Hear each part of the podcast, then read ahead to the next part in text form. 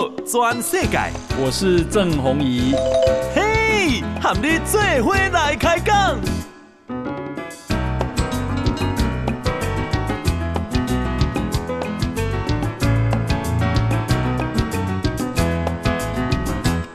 好，欢迎收听《宝岛全世界》。呃，我是代班主持人石板明夫。呃，今天呢，呃，有一条突发性的大新闻，我想大家从早上起来已经很多人都已经知道了，就是说美国的呃拜登总统呃突然之间呃就是说参访问了这个乌克兰的首都基辅，呃这件事情呢，我觉得是呃怎么说呢，是很意外的，但是说呢也是这个情理之中的事情。呃，首先呢，我觉得这是一个有几个可以观察的点，第一点呢。就是说，这是美国总统第一次在历史上第一次到了一个没有美军参战的一个战区，处于等于说乌克兰全国现在处于一种战斗状态嘛。这种战斗状态呢，美美军美国总统以前在就是过去战争中也也去参也去战场访问过，但是都是和美军在一起。那么这一次呢，乌克兰战争，美国没有派一个兵参加。那么也就是说，完全是只是美国在后方支援的，呃，这么一场战争。但在这场战争之中呢，竟然美国的总统跑到了这个怎么说呢？呃，乌克兰的首都，呃，帮乌克兰呢鼓舞打气。这件事情我觉得是一个非常怎么说呢？值得观察的事情啊。就是我可可以看到几点。第一呢，就是说，绝对，呃，就是美国方面，呃，对这个总统的安全是有绝对的信心的。就是如果现在美国派美国总统，比如说拜登，在这个乌克兰基辅期间被俄罗斯一飞弹打死了，或者是被俄罗斯特种部队绑架走了，那整个战局就怎么说呢？转换了，因为全世界的拜登是自由民主阵营的盟主啊，他如果出事情的话，如果他被绑架走了的话，那就整个战局国际世界史就会改改写，另外一个美军就会沦为。这个天下人的笑柄嘛，这个我觉得美军是就没办法承担的。那换句话说，这美军绝对认为这是绝对安全的，所以才肯让拜登去，所以拜登才肯去。那也就是说，美国对战场的控制是百分之百掌握在手中。第一呢，掌这个战场是绝对有安全，有一个控控制权。第二呢，美军呢掌握了所有的战场上的信息，他才敢做这个决决断。也就是说，这场战争其实呢不是呃。乌克兰在打，是美国在打，所以说这我觉得这是一个非常重要的信息。我们就看到嘛，呃，等等于说一切都在掌握之中。那么还有一点呢，我们看到这场战争呢是非常清晰的。拜登到那里去呢，就是表演去的。呃，表演几点呢？比如说他去这个跟呃这个泽伦斯基乌克兰总统谈这个会谈的时候呢，时间是比预定要延长。然后两个人呢一起去了教会，这个去教会呢，这个乌克兰人啊，大部分是信这个东正教，就是跟俄罗斯人其实同样一个教，他们当然去的是个东正教的教会了。那么拜登呢是天主教徒，那么泽伦斯基呢是犹太人，是犹太教徒。那么其实这两个都是异教徒了，但是他们两个一起去天这个东正教的教会去这个怎么说呢？呃，祈祷。这个意思呢，也是有非常严这个重要的意义啊，就是说，我们并不是歧视、排斥东正教，我们这绝对不是宗教战争。呃，我们是就是说，呃，普丁呢是一个大坏蛋，呃，但是说我们并不是排斥这个东正教徒等等各种各样的这个信息，呃，都掺在里边，这是一个很重要的一个呃表演性质啊，就是安抚人心。那另外一个呢，比如说泽伦斯基跟拜登呢两个人走出这个。会客室的时候呢，突然之响起了这个警报，空袭警报，很大的这个呃汽笛声，这个当时大家都很紧张，但是看所有人的都非常淡定，这个就说明什么呢？就是说明这是一场演出嘛，这是一个烘托气氛的演出嘛。实际上，俄罗斯他在基辅上空完全是没有制空权的，所以说他来这个空袭警报，这已经是没有的状况嘛。呃，但是说他把这个。呃，空袭警报演出来呢，也表示我已经到了战地了。大家要知道，这个泽伦斯基呢，他是演员出身，而且呢，他的团队大部分也都是这个什么导演啊、编剧啊、灯光啊、音响啊，都是这些演技的。他们本来治国是能力是差一点，但是演出是非常强强的。哎，所以说这个演出也是非常好。然后呢，呃，又去了这个怎么说呢？呃，战争的这个怎么说呢？牺牲的牺牲者的一个碑像前面嘛，都摆的全是照片。然后两个人呢在那里献花，然后呢默默的静默很久以后呢，这个后来相拥在一起。这个泽伦斯基呢好像还流下了眼泪。这个场面呢被全世界的第二天的就是今天所有的报报纸都登做头版头条，这就是非常震撼。这也是一场演出嘛，就好像拜登像一个老父亲一样拥着自己的后代，就表示我们来支持你。这个怎么说呢？呃。美国的宽阔的肩膀是这个可以让你靠在，可以依靠的，就表这种信念也表示出来的。所以说，我觉得这一点呢，就是说是表演。所以，拜登呢这一次去这个乌克兰呢，其实一场政治上的表演。他表演呢有几个很重要的目的。第一呢，他是演给乌克兰人民看的，就是说，俄罗斯呢可能要就是春天嘛。据说要投入三十万人，发动一场非常大的这个攻势。在这种状况之下呢，这乌克兰已经一年过去了嘛，大家厌战的情绪也有，而且付出了很大很大的牺牲。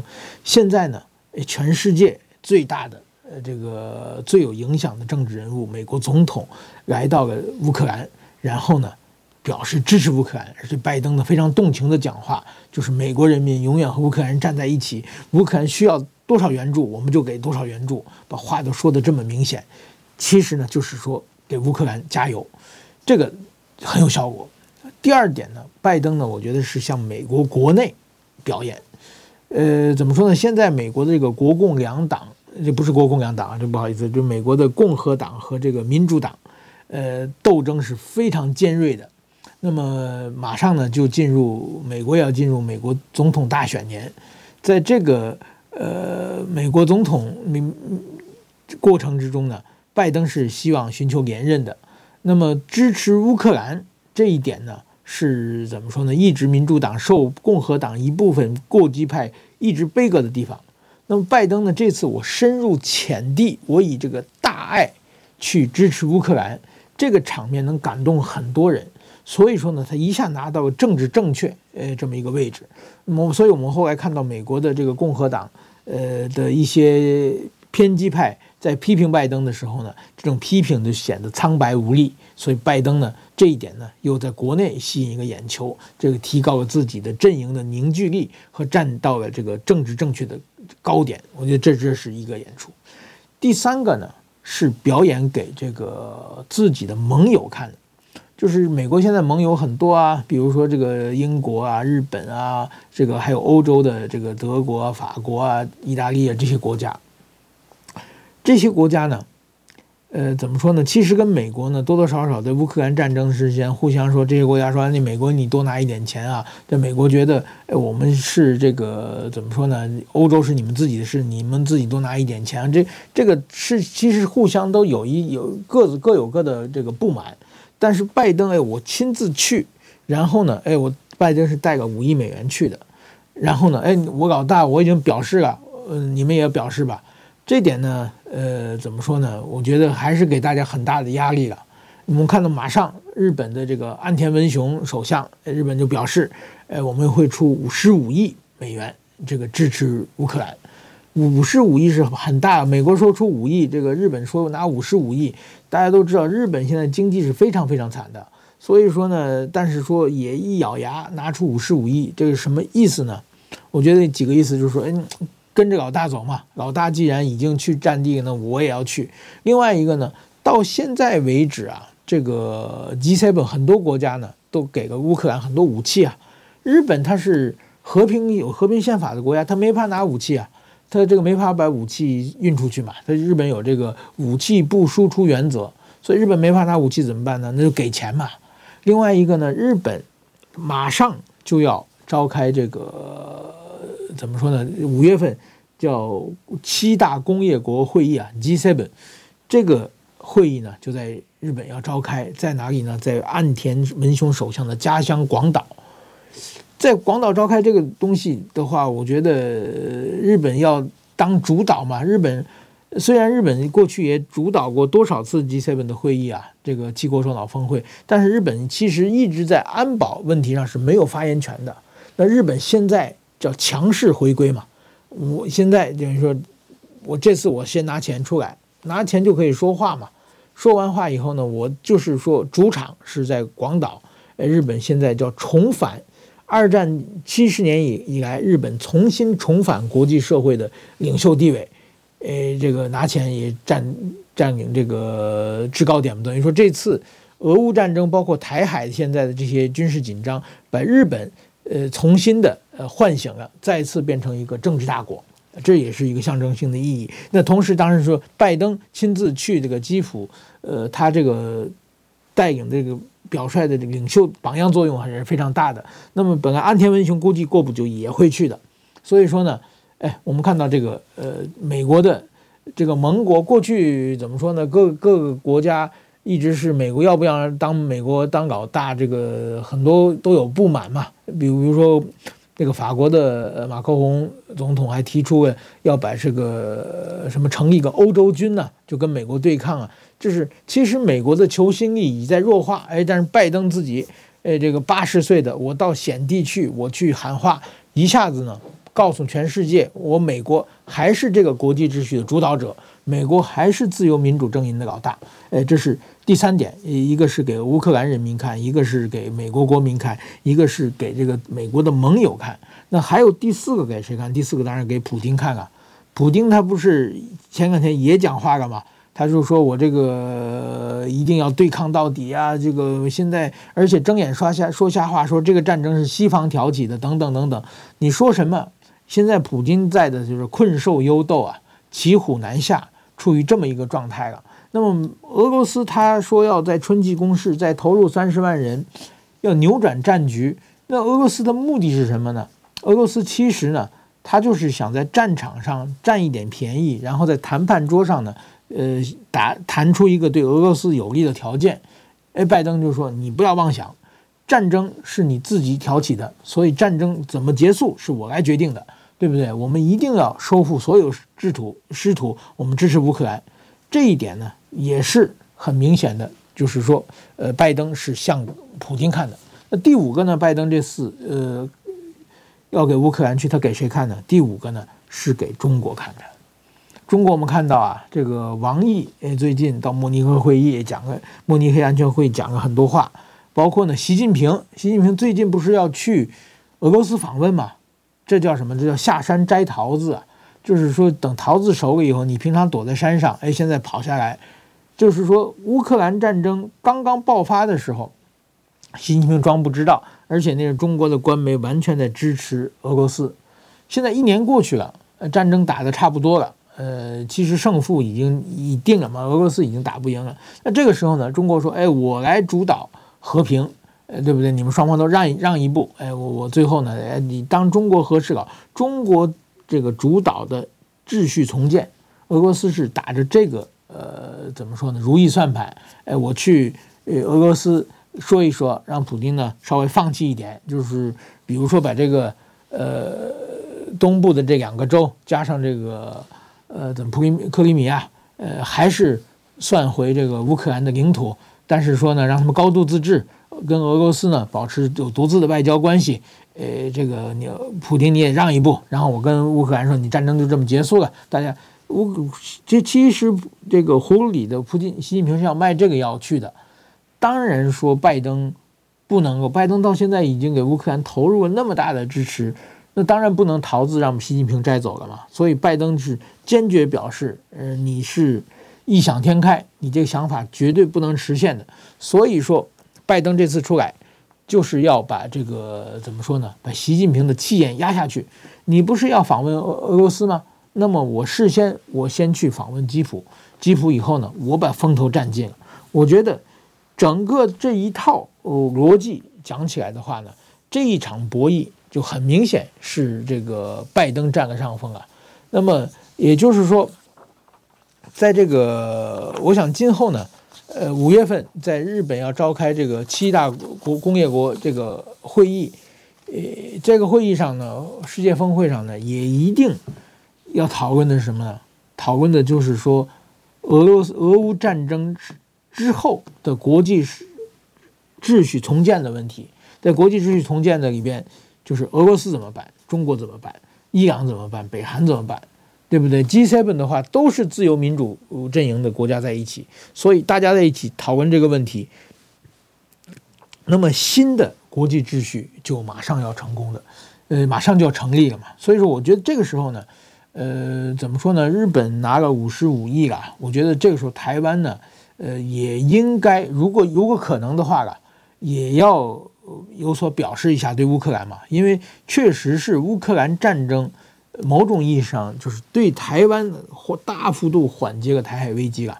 那么，台湾作为一个有钱，呃，对不对？经济繁荣，而且呢，呃，对乌克兰的这种灾难也感同感同身受的，呃，这种感觉呢，我觉得呢，也要有所表示。前不久，台湾的在这个土耳其的赈灾的时候，台湾的表现的让国际上国际社会呃给予很高的评价。那么在乌克兰的这个再建过程中，我觉得台湾也不应该缺席。台湾呢，应该更努力地发挥自己的应有的作用。然后呢，在新的国际这个秩序之下呢，台湾提高自己的存在感。我觉得这点是非常重要的。我们休息一下，马上回来。报道全世界，郑弘仪和你做伙来开讲。好，那么我们继续讲一下。我觉得这个最近呢，这个新闻是非常多的。呃，习近这王毅呢，呃，到了这个俄罗斯，跟这个普京的亲信谈的时候呢，讲到了一句话呢，叫这个坚若磐，中俄关系坚若磐石。我觉得“坚若磐石”这个词语成语已经被很多人都用得很，你 看那个，就是说。像美国，呃，最近来台湾都支持说我们坚若磐石。对美台，美国对台湾的支持，说是坚若磐石，我觉得这个是可以说的。为什么可以说呢？就是美国呢，在台湾几次历史上几次的台海危机嘛，第一次台海危机一九五四年，第二次台海危机一九五八年，就是八二三炮战嘛，第三次台海危机一九九六年，第四次台海危机呢，呃，说是去年嘛。这四次台海危机，美国从来没有缺席过。那么，美国呢，一直是在非常呃坚定的支持台湾，所以这个呢是可以就讲说坚定磐坚若磐石的。但是，中国跟俄罗斯的关系怎么能说坚若磐石呢？中苏关系啊是时好时坏，而且呢，坏的时候又远远大于好的时候。比如说，我们看到什么呢？呃，就是说历史上。这个中国共产党出了一个九评苏修嘛，就是说翻过来调过去，用各种各样的这个非常侮辱性的语言在批评这个苏联，呃，当然苏联就是前身嘛。然后后来这个怎么说呢？一直到八十年代末，这个戈尔戈巴契夫访问北京之前，中俄的关系基本上是老死不相往来，而且呢，还在这个越南打了一场仗嘛，七十七七十年代嘛。七九年，然后到了八四年左右的，就是中国的一个自对越反击战和中国的两这个中越边境冲突，其实后边都是苏联支持的嘛。那苏联解体之后呢，中国跟苏联的关系也是时好时坏的关系。然后呢，前不久，中国的新上任的呃外交部长那秦刚哎打电话去跟这个俄罗斯的拉夫罗夫外相说什么呢？说我们。这个中国和俄罗斯呢，第一呢，我们就是说不是盟友；第二呢，我们不要对立；第三呢，我们两国关系不是不针对第三国。这个基本上就是说两个人绝交的时候才说的话嘛。就是说我们不当朋友了，但是说也最好不要当敌人嘛。然后以后我们各自祝福，好自为之。呃，你的事我也不管了，我的事你也别管。基本上话说成这样，哎，一转眼又跑到去说这个坚若磐石。这个呢，其实我们就可以看到什么呢？就是说，中国现在啊，它是外交像一个无头苍蝇的感觉。那另外一个，我们还可以看到一个什么呢？中国现在表面上啊，我觉得这个对台湾来说是好事情啊，就是说现在西方就是说中国你不可以在这个武器上、火药上支持乌克兰啊，支持俄罗斯。中国一开始不说，后来王毅这次很多人证明哦，王毅到处说，哎，我们我们我们在武器上坚决不支持。然后就是说，呃，美国说了，如果你支你要支持在武器上支持这个乌克兰支持俄罗斯的话，那我们就视同开战，第三次世界大战就开始了。啊，中国马上没有没有没有，包括中国的外交部发言人哎说什么呢？说这个破坏和平的是美国，只有美国才源源不断的武器输入给这个。乌克兰让这个战局扩大，我们中国是爱好和平的。他表面上是在支持，呃，这个在谴责美国，实际上呢，就让美国吓得一动都不敢动嘛。就是说，其实我我就害怕你你你你就怎么样？比如说，呃，这种叫板啊，当年我记得特别清楚，就是说，当年二零一三年还是一四年的时候，中国不是在这个东海成立一个防空识别区嘛？就是说，你的飞机。任何的飞机，如外国飞机，如果敢进到中国的航空识别区的话，那么你们就这个怎么说呢？事先要申请，如果不申请的话，我们就后果自负，说的很很大。然后呢，他这但是他这个防空识别区把别的国家的很多防空防防空识别区全部重合了。中国把话说出来以后，美国怎么做的？美国马上派了两两支这个不是战斗机，是轰炸机。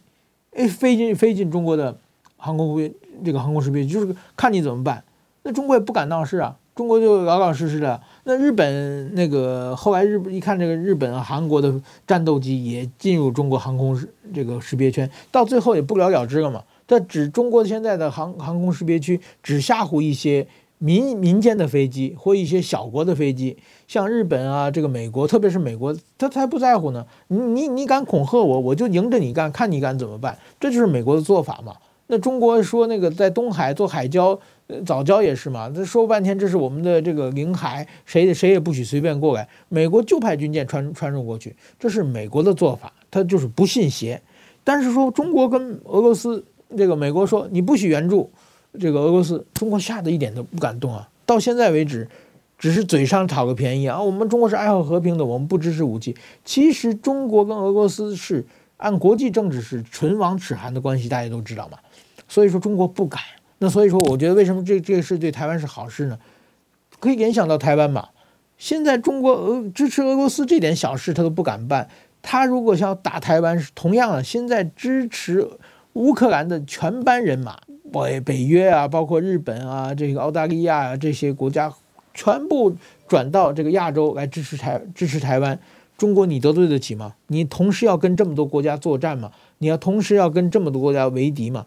这么这么多国家会用最严厉的经济手段来制裁你，至少就是不管参战不参战的经济上你会完蛋吗？你中国怕不怕？那很明显，中国在俄罗斯问题上就表示嘛，中国害怕了嘛。所以这一点呢，我觉得中国，呃，大家呢，这个应该放下心理，至少今天的中国还没有这个胆子啊。然后呢，我觉得还有一条比较这个值得注意的新闻呢，是美国的这个美台的这个国安会议谈了七个小时，就是外交部长吴钊燮和国安会秘书长胡这个顾立雄。呃，到了这个美国在台协会的华盛顿总部，与美国的呃副国务卿雪曼和这个呃负责这个白宫协调涉美国的涉台事务官员就国安会议谈了整整七个小时。我觉得这个是一个呃非常重要的呃一个谈话了。就是说，现在的怎么说？大家其实在考虑的就是国国这个俄乌战争之后的国际呃秩序。我觉得呢，日美这个美台外交呢，现在在谋谋求某种突破，呃，怎么个突破法呢？现在第一呢是这个美国的麦卡锡，呃，众议院议长可能要来台湾，呃，这一点呢，本来他本来美国媒体报是四月份可能来，但是其实四月份呢是有有有一点有一点弱的，为什么有一点弱呢？就是说去年啊一开始传来是佩洛西是四月份来，那是因为是。呃，台湾关系法成立四十周年嘛，那今年是四月份，是成立第四十一周年，四十一周年就来不来都不是这么重要的节日嘛。那么这后来呢，麦卡锡说日程还没有敲定，所以麦卡锡呃来台湾的呃日程呢现在还不知道，但是他一定会来。然后呢，现在呢美台双方呢是在评估麦卡锡呃什么时候来，但是麦卡锡来台湾已经不算突破了，因为去年刚刚突破嘛。这个呢是要把美国的议长访台常态化。如果说美国议长访台常态化之后，那么别的国家的议长就比较。可以比较相对轻松的来台湾了，所以我觉得这是一个呃很重要的呃一一个信息了，呃，那么我觉得呢，更之后呢，还有一个值得突破，也就是可能突破的地方，这个呢就是说台湾的总统蔡英文要访问美国的问题了。我觉得要是谈这个七个小时。绝对不可能是麦卡锡！麦卡锡的，我觉得就是说，而且中国呢，去年刚军事演习结束，今年可能如果麦卡锡再来台湾的话，那么我就很可能那个中国就是表面上抗议一下，然后把麦卡锡批评一顿，然后就不了了之了。这是中国一贯做法嘛。但是说蔡英文总统如果能访问美国，我觉得这是一个非常大的突破吧。当然有潜力了。一九九六年、一九九五年的时候，美国这个李登辉总统去了美国，在母校这个康奈尔大学呃演讲，呃，这是一个就是民之所欲，常在我心嘛。这是全世界呃都是非常著名的演讲。当时台湾人听到这个演讲之后，都觉得台湾的可以出头天了嘛。这个台湾很震撼的演讲。这个演讲呢，也是正好在这个日美。这个中美关系在处于一个非常微妙的阶段呢，打了一个一个突破，呃，这么一个关系嘛。然后等于说美国总统没有拦住，美国的国会就强行推过推过去的。这这种问题呢，我觉得蔡英文有可能突破。突破是呢，不但是可以去美国，而且很可能去华盛顿。去华盛顿是在华盛顿的智库演讲，还是在华盛顿的国会演讲？我觉得这是一个很大的不同。蔡英文总统呢，马上就要卸任了嘛，还有任期这个，呃，选举还不到一年，任期呢还有一年多一点点，呃，那么就是说最后嘛，而且美国呢，马上美国也是二零二四年要选举嘛，那现在马上渐渐渐变变成这个选举的气氛浓起来的话呢，谁也不敢挡台湾的问题啊。台湾总统是天经地义，访问他美国是天经地义的，是美国的法律。赋予台湾的权利嘛？美国成立一个台湾旅行法，到现在还没有具体的实施嘛？所以说，我觉得这一点，这个国安会议啊，当然，当然说这个国际政治瞬息万万变嘛，中国到底怎么介入，各方面有各种各样的可能。但是说，我觉得在往这个方向，呃，双方的官员在正在极这个极力推推动啊。如果说这个方面有所突破，这是一个非常非常了不起的事情。另外呢，这条新闻呢是日本驻台代表泉裕泰表示，呃，台湾呃加入呃 CPTPP 是台湾维持现状、确保生存所需体制。呃，因此呃自己虽然力量微薄，但是为了实现台湾加入 CPTPP，将全心全力尽可能给予协助。这段讲话呢，是这个在呃日本天皇的华诞庆祝酒会上，呃，其实呢，我昨天也参加了这场酒会了。这个包括行政院副院长郑文灿，这个台日关系协会会长苏家全，这个行政呃立法院长游锡坤，还有这个前立法院长王金平，呃等等人吧，还有当然安倍智友会的会长呃陈唐山，呃这个还有这个旅日歌手翁倩玉，呃都会这个。都参与这会，确实是，呃，在大仓酒和酒店里人山人海。在这种情况之下呢，呃，我觉得这个泉裕泰的表态呢是代表日本政府的，就是说，当然说台湾要参加这个 CPTPP 是一个非常，呃，的门槛非常高的事情啊。这个怎么说呢？CPTPP 现在的加所有的加盟国要一个一个取得同意，那么很明显呢，有一些国家，比如现在的这去年的议长国的轮值主席的这个新加坡，呃，包括今年的这个轮值主席的纽西兰，都是不是很积极的。所以说呢，今后的顺序呢，我我据我了解啊，就是现在英国呢是在加入。英国加入，现在成立了一个这个叫英国加入的这个工作小组，这工作小组组长是日本。然后呢，英国加入呢，某种意义上就是现在这个主要加盟国是没有哦反对，明显反对英国加入的国家。但是说英国也需要克服很多很多困难，在法律上很多这个呃调整。另外一个呢，在这个、呃、怎么说呢？英国你想 TPP 嘛，P 是这个太平洋嘛，但是说英国跟太平洋基本上是没什么关系嘛。跨太平洋伙伴全面协定为什么要英国参加呢？这也有一些国家表现了一些微词嘛。所以说呢，呃，怎么说呢？英国，但是说我听说的就是日本先把让英国参加了，英国加入之后呢，哎，你看英国欧洲国家他已经加入了，那么下一个呢推台湾，现在呢这个中国也申请加入了，但是中国的法律层面的问题还是非常非常多，而且又明显的中国现在是又是一个怎么说呢？已经变成老鼠过街，人人喊打的状态了。所以说，呃，日本这个全裕泰呢，再次在这方面表示，呃，推动日本，呃，推动台湾加入 CPTPP，这点呢，我觉得是日本政府的一个声音啊。虽然现在，呃，虽然还有难度，但是这个事情呢，我觉得一步一步哦要走下去，呃，这是很重要的事情。呃，那么我们先看一下这个中国两会的问题吧。中国两会呢，现在，呃，这个消息各方面消息已经传出来了，呃，中国呃新的人事呃排名呢，今天的这个香港媒体等媒体爆出了这个四名副总理啊，四名副总理呢，常务副总理是这个由呃中央政治局常委排名第七的丁薛祥呃接任。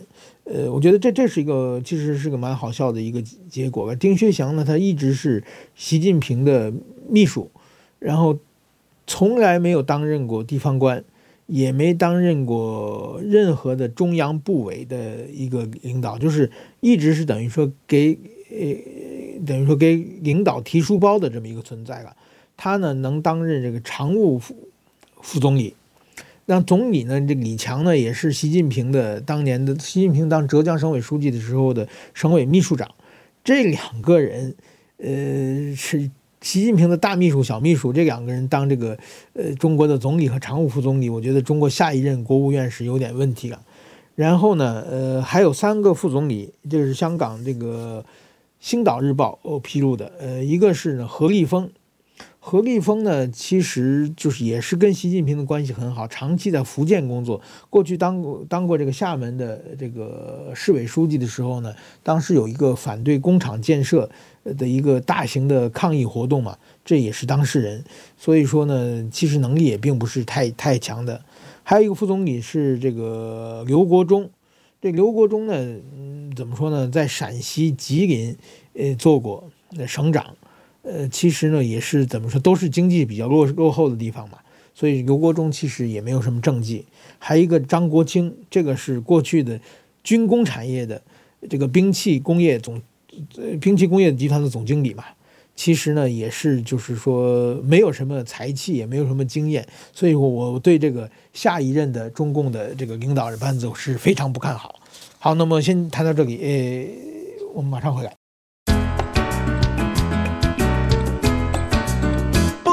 全世界，郑弘仪和你最伙来开讲。好，那么我们再看一条现在的消息，就是美国的前总统卡特，呃，九十八岁了，呃，好像已经回到了自己的家乡乔治亚州，呃，然后呢，接受安宁呃疗护，呃，这位是美国的。最长寿的美国总统呢，可能就是要迎来人生的最后的时刻了，某种意义就可能放弃了这个治疗了嘛。然后呢，美国的总统呢，就是当地居民说，卡特总统会永远活在这个平原镇。呃，当然说人将去世，这个是一个很悲伤的事情啊。但是说真的，我觉得卡特总统呢，他的在历史上其实是对台湾。以及对美国呢，呃，某种意义上做的事情，是一个怎么说，在台湾问题，就是在卡特的任上，是这个中美建交，然后呢，呃放弃了台湾，是台湾经历了历史上的最黑暗的一刻了。嗯，这点呢，我觉得是，呃，怎么说呢？是这个总统他的一个非常大的一个判断失误了。这某种意义上呢，从那个七九年的中美建交开始，中国的当然经济发展呢是进入了快车道了。然后呢，但是中国的经济发展呃进入快车道之后，我觉得一个是一九七九年和美国建交，一个呢是二零零一年的中国参加世界呃贸易组织，这两件事呢是使中国呢呃怎么说呢经济发展两次踩油门。虽然经济发展了，中国呢变成了世界的强国，中国的人民的生活呃得到了明显的改善，但是说呢，因为中国呃怎么说呢，没有进行政治改革，政治没有民主化，所以说呢，之后这中美建交十年之后呢，就发生了这个天安门事件，让中国的年轻人呃遭到了镇压。之后呢，中国一直是在国对外扩张、对内镇压、高压。这么一个状况之下，然后后来呢，又有镇压法轮功的问题，然后呢，现在有什么新疆维吾尔这各方面的这种镇压状态嘛，直到今天，中国变成了全世界最大的一个麻烦制造者。我觉得这一点呢，在卡特的人生之中呢，呃，是卡卡特呢的怎么说呢？某种意义上造的孽吧。这一点呢，我觉得即使卡特总统呢，作为一个美国总统，也许做了很多事情，也许出于好心，但这一点呢，我觉得是不能忘记的。也想告诉今后的美国总统呢，就是说，呃，一定要这个不要做同样的失败啊。当然说，我们也看到法卡特虽然他就是说，呃，怎么说呢？呃，和中国建交以后，但是也没有完全这个。放弃台湾嘛？当然，包括后来的对台湾的这个《台湾关系法》等等的对台湾的一些保障，也是在卡特的任内的美国政府做出的决定。所以说这一点呢，我觉得怎么说呢？呃，既然到了最后，一个是也只能祝福吧。但是某种意义上呢，就是今后的美国呢，也不能够犯到呃同样的错误，这是一个呃非常 重要的事情。那么我们看到呢。呃，最近呢还有两点，这个一个是呢，前立委蔡正元引述美国网络人士的推文，说美国白宫内呢有一个毁灭台湾的计划。对此呢，这个外交部澄清说，这个此消息未经证实，绝非事实，为国内若干有心人士刻意放大的疑美论，呼吁呃呼应是中国的对台认知战，破坏台湾台美的伙伴关系。呃，关于这一点呢，我觉得这是很明显啊，就是如果你稍微有一点国际政治的常识，就知道美国为什么要毁灭台湾呢？就是说，这种计划是怎么说呢？呃，现在在美国的国家要考虑的呃时候，不可能美国花很大的人力物力去搞这么一个很无聊的这么一个计划。所以说，我觉得这种消息不，也许有个别人士啊，他自己想的这个一拍脑门想出的东西，也许有美国一些政治立场比较偏激的人士，他也许在网上发表过这种消息。但是说呢，这个绝不可能是美国白宫内的一个有具体实现可能的计划嘛。这种消息是明显的假消息，就是说捕风捉影嘛。也许是网络上的一些传言，然后呢把它放大，然后让台湾破坏台美的关系。扩大这个以美论，这就是说很明显的这个认知作战嘛。然后这又有一个认知作战呢，就是说，呃，台湾的这个鸡蛋呃价格呃在上涨嘛，大家都知道。然后呢，中国国台办发言人今天宣称宣称，台湾每颗鸡蛋加价十五至二十新台币。然后要奉劝民进党当局，真正从台湾民众福祉出发。我觉得这这个话呢，这是在分化台湾的这个民众啊。就这一批物价涨，某种吧，当然民进党是执政党，这个所有的这个民生问题，民进党都要负责一定的程序。但是这一波通货膨胀，并不仅仅是台湾啊，全世界都是一样。全世界任何的国家，不管是英国、美国、德国、这个 日本、韩国，物价都在高涨嘛。那包括中国也是一样嘛，包括美国也一样嘛。现在这场通货膨胀是全世界的，你把它变成民进党这个民进党的执政问题，这很明显是转移焦点嘛。嗯，而且呢，根本没有这个每颗鸡蛋加加价十五至这个二十台币的新台币的光芒，就是说，呃，在这种情况之下呢，他把这个事情说出来，而且我我我自己有脸书，我看我的脸书最近这几天天天是鸡蛋的问题了，就是有一些，呃，很遗憾的是，台湾的脸书最近呢是蓝营的，就是统派的声音是非常非常大的，这个很明显和。去年，呃，去年这个时候，呃，比起来的话，这个蓝营是九合一选举之后，他们声量大了很多。这个，而且呢，到处都是没超市没有鸡蛋的照片啊，等等等等。这个怎么说呢？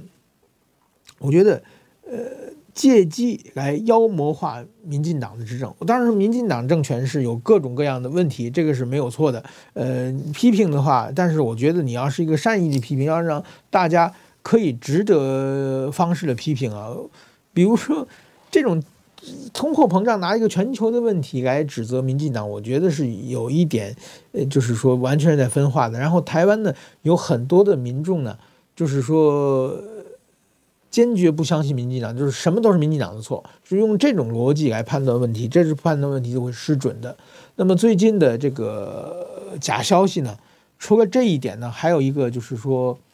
呃，比如说最近我们常见的一个台湾治安不好嘛，台湾治安不好，我可能我在这个节目也说过嘛，台湾治安是现在是历史上最好的时刻，台湾已经连续八年的这个犯罪率在下降，在这种情况之的时候呢，呃，说台湾治安不好，还说一个呢，怎么说呢？呃，台积电叫挖空台湾嘛，台积电往外。呃，设厂，哎，就说这要掏空台湾，这不管台湾了，就跟刚才讲的毁灭台湾计划是一样的。他用这种逻辑来解释问题是非常危险的。就是全世界把厂盖到国外是都是一样的，比如说韩国的三星，那全世界别的国家也有工厂，那美国的。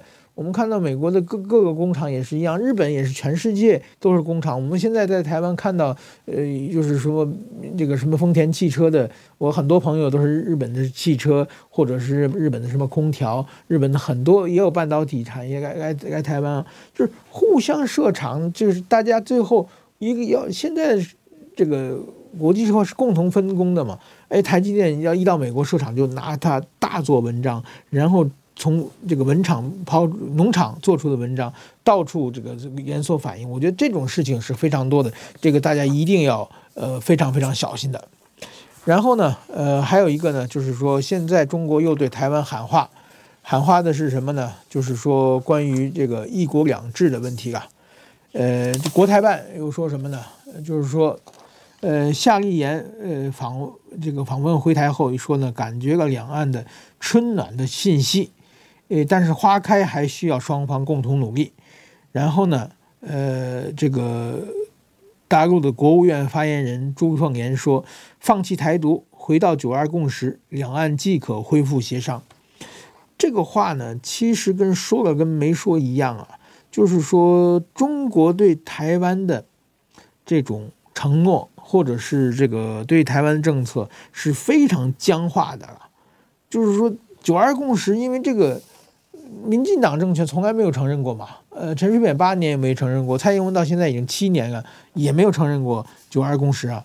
你现在把这个九二共识当做一个条件，呃，还是说同样的话？另外一个呢，中方的他讲这个九二共识呢，其实已经和当年的九二共识已经有个很大的一个区别了嘛。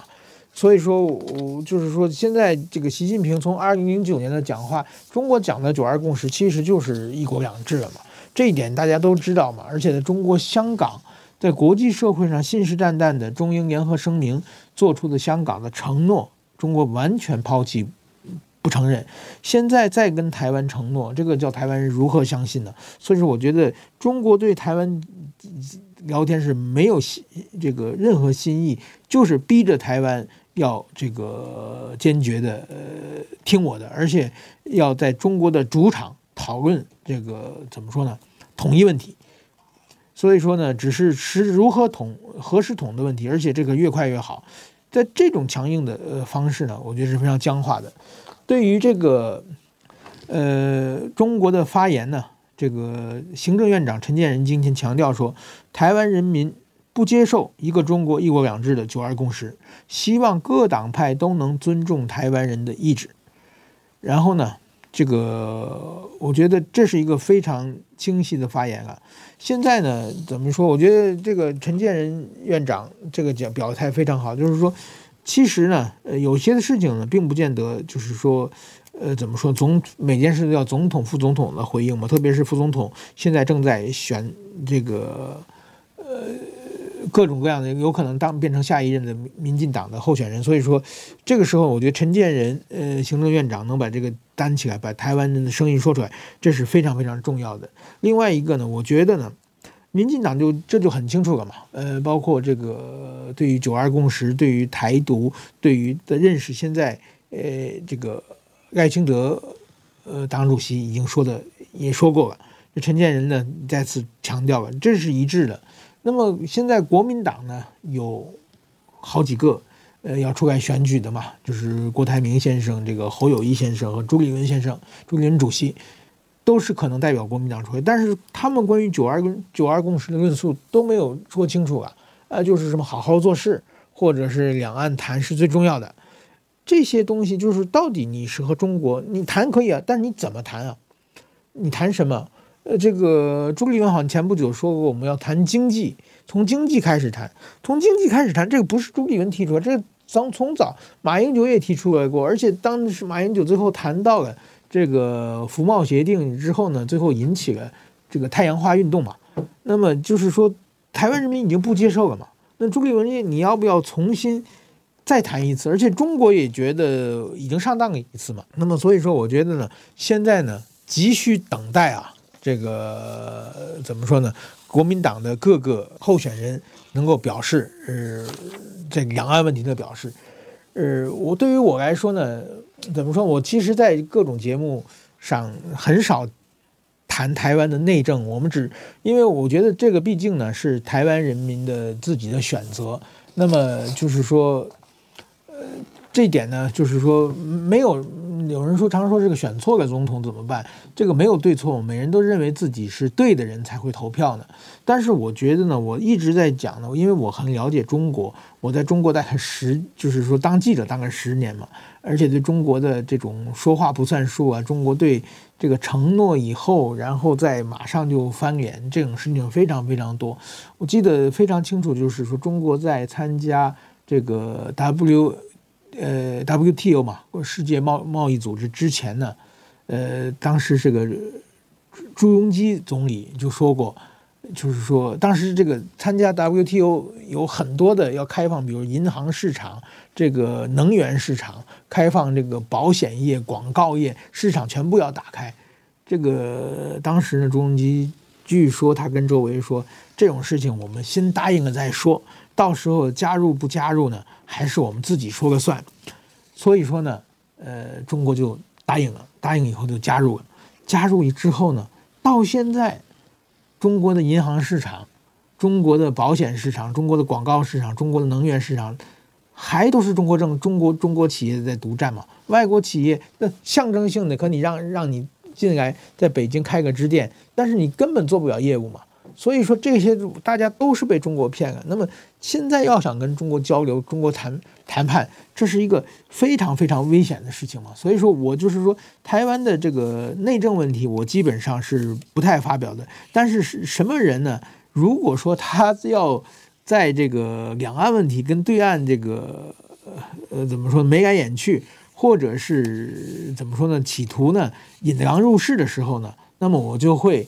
尽量的把我的中国经验，呃，或者是呢，呃，作为日本的，呃，怎么说呢？我了解比较了解这个外国怎么看台湾嘛，这个声音呢，尽量呃传给大家。我觉得这这个这这事情可能不妥，我觉得这这点呢是我应该做的事情啊。那么现在呢，呃，台湾呢就是说要要传出来这个，呃，是否这个要征召这个侯友谊？侯友谊新北市长侯友谊一说呢？呃，这个怎么说呢？市政建设是他现在最关心的事情，呃，应该要好好做事。就等于侯友谊到现在为止呢，还是没有表态。我觉得侯友谊现在民调是最高的，但是说呢，你要是踏入总统的话呢，一定要把两岸政策、国际政策都要说清楚。这样的话呢，大家才敢，就是说，才你才可以跟赖清德怎么比较嘛？你到底只用好好做事这一句话是解决不了所有问题的。好，先讲到这里，谢谢大家。报道全世界上精彩内容，点 Spotify、Google Podcasts，还有 Apple Podcast，拢听得到。